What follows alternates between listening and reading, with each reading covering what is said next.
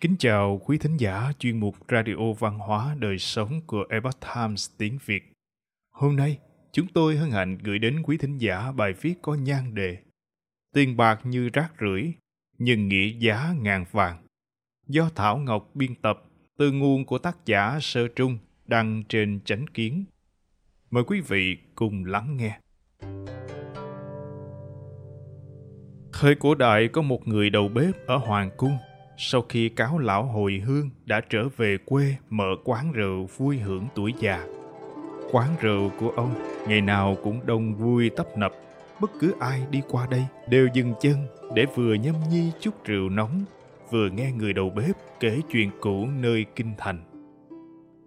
Một năm nọ, nơi thị trấn nhỏ này xảy ra một trận đại ôn dịch. Mặc dù triều đình đã lệnh cho quan ngự y đến để chữa trị nhưng dùng phương thuốc nào cũng không trị dứt khỏi căn nguyên của bệnh. Dịch bệnh lan tràn khiến bách tính rơi vào cảnh bi thương tan tóc. Người người lần lượt qua đời, ai nấy chứng kiến đều không khỏi kinh hoàng bạc vía. Người đầu bếp cũng không nằm ngoài số phận ấy. Ông vội vã đóng cửa quán rượu, cả ngày giam mình vào trong nhà. Ông gần như sống tách biệt hoàn toàn với thế giới bên ngoài ấy vậy mà, dịch bệnh như có mắt vẫn xuyên qua tường đồng vách sắt, vượt qua hàng rào phong tỏa để tiến sâu vào bên trong căn nhà, khiến ông bắt đầu nhiễm bệnh. Ông cảm thấy cơ thể mỏi mệt, sức khỏe suy nhược, tay chân run rẩy, thường hay hoa mắt chóng mặt, có lúc còn thổ huyết ra sàn nhà. Đến khi cảm tưởng như bản thân không còn sống được bao lâu nữa người đầu bếp đứng trên lầu cao, bất lực phóng tầm mắt ra xa. Những phố chợ trước đây sầm uất náo nhiệt là thế, này hoang vắng tiêu điều. Những người vô gia cư thân mang trọng bệnh, đi lảo đảo vài bước, rồi bất chợt ngã gục xuống.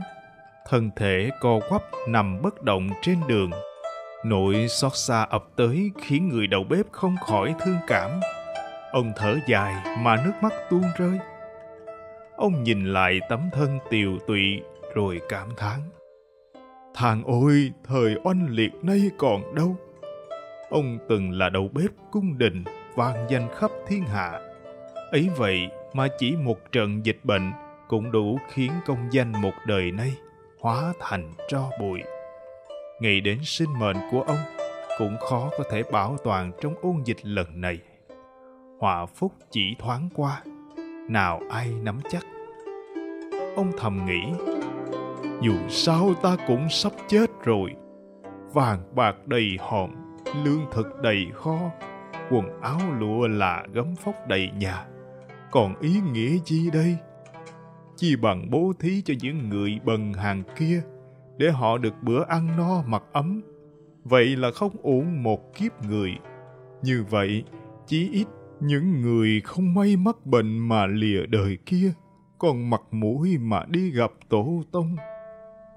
Chính niệm hệ đến, nỗi sợ hãi trong ông cũng vụt tan biến.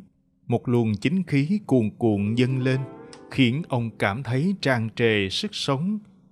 Ngay sau đó, ông mở cửa quán rượu, dặn gia nhân hằng ngày hầm cháo nấu canh, bố thí cho bệnh nhân đồng thời mang quần áo trong kho phát từ thiện cho người nghèo.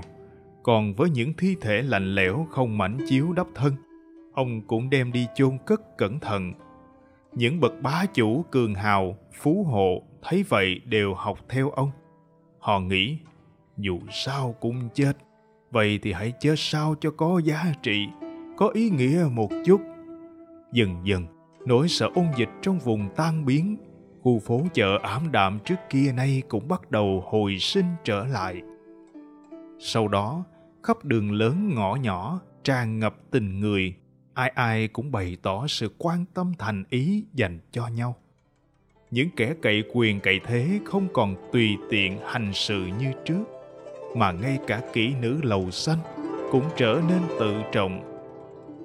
Một tháng sau, Người đầu bếp già ngạc nhiên phát hiện sức khỏe của ông đã hồi phục từ khi nào, khí sắc cũng hồng hào trở lại. Một ngày nọ, trong giấc mơ, ông thấy có đạo nhân cưỡi tiên hạt bay đến bên cạnh và ngâm nga bài thơ rằng Đại đức thiện hóa thiên kim phương, tế thế khởi dụng thảo dược thang, thiên ngoại huyền công kim đăng tố, quan nhữ đức chí cứu ngược ương. Tạm dịch là thiện đức lớn hóa thành phương thuốc ngàn vàng, cứu thế nhân nào cần chi thảo dược. Công huyền diệu ngoài trời sao luyện thành kim đan cảm phục đức hạnh đến cứu giúp tai ương. Dứt lời vị đạo nhân hô lớn mau mau nhận tiên đan. Người đầu bếp chấp hai tay tiếp nhận rồi giật mình bừng tỉnh. Ông cứ ngỡ là mơ, nhưng rồi nhanh chóng nhận ra trong tay đang cầm một hộp tiên đan. Ông gần như vỡ òa hạnh phúc cúi gặp người bái lạy. Từ khi có tiên đan, không chỉ nơi thị trấn nhỏ của ông, mà ngay cả trong kinh thành ôn dịch cũng hoàn toàn bị đẩy lùi. Ấy đều là nhờ đức hạnh và thiện tâm của người đầu bếp hoàng thượng nghe câu chuyện thuốc tiên kỳ diệu của ông, đã quyết định tắm rửa trai giới, vận y phục chỉnh tề và ngồi một mình trong tịnh thất, sám hối về những việc đã qua. Sau đó, với lòng thành kính và cảm kích vô vàng, hoàng thượng đề lên bức đại tự dòng chữ, thiên kim lương phương, đức, có nghĩa là phương thuốc ngàn vàng chính là đức. Văn hóa truyền thống có câu, kim tiền như phấn thổ nhân nghĩa trị thiên kim. Ý tứ là, tiền bạc như rác rưởi nhân nghĩa giá ngàn vàng. Người xưa coi trọng đức, tin rằng đức hạnh mới thật sự là tiên đan đạo dược, trừ dứt mọi họa tai. Bậc tôn sư của đạo gia là trần đoàn con gọi là trần đoàn lão tổ trong cuốn sách tâm tướng thiên của ông. Có một câu rất đáng suy ngẫm. Chết do bệnh dịch không phải vì vận số, mà là do nhục mạ đất trời. Bệnh dịch hoành hành không phải bởi kiếp số đã tận, mà là do con người bất kính với trời đất, khinh nhờn thần phật, do đó mới chiêu mời họa tai. Trong thời khắc đặc biệt của lịch sử, thiên tai nhân họa không ngừng ập xuống thế gian có một điều khiến nhiều người băn khoăn tự hỏi là những kiếp nạn như ôn dịch lũ lụt động đất vân vân vì sao không bắt nguồn từ nơi nào khác mà đều đồng loạt xuất hiện ở Trung Quốc đại lục. Phải chăng vì đó là nơi tuyên dương triết học đấu tranh, hồ vang khẩu hiệu, đấu trời, đấu đất, đấu người. Cũng là nơi không ngừng đàn áp tín ngưỡng, đàn áp đức tin và bức hại người tin vào Chúa, vào Phật, vào thần. Từ đại dịch SARS cho đến viêm phổi Vũ Hán, phải chăng cũng là thêm một lần thiên thượng cảnh tỉnh thế nhân chờ đợi những người con lầm lạc hồi tâm trở về để đạo đức lại một lần hồi sinh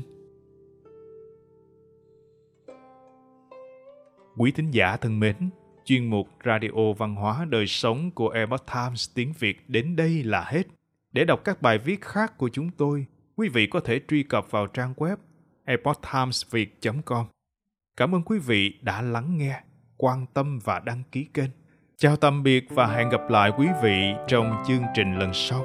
Kính chúc mọi điều bình an và tốt lành đến quý vị cùng người thân.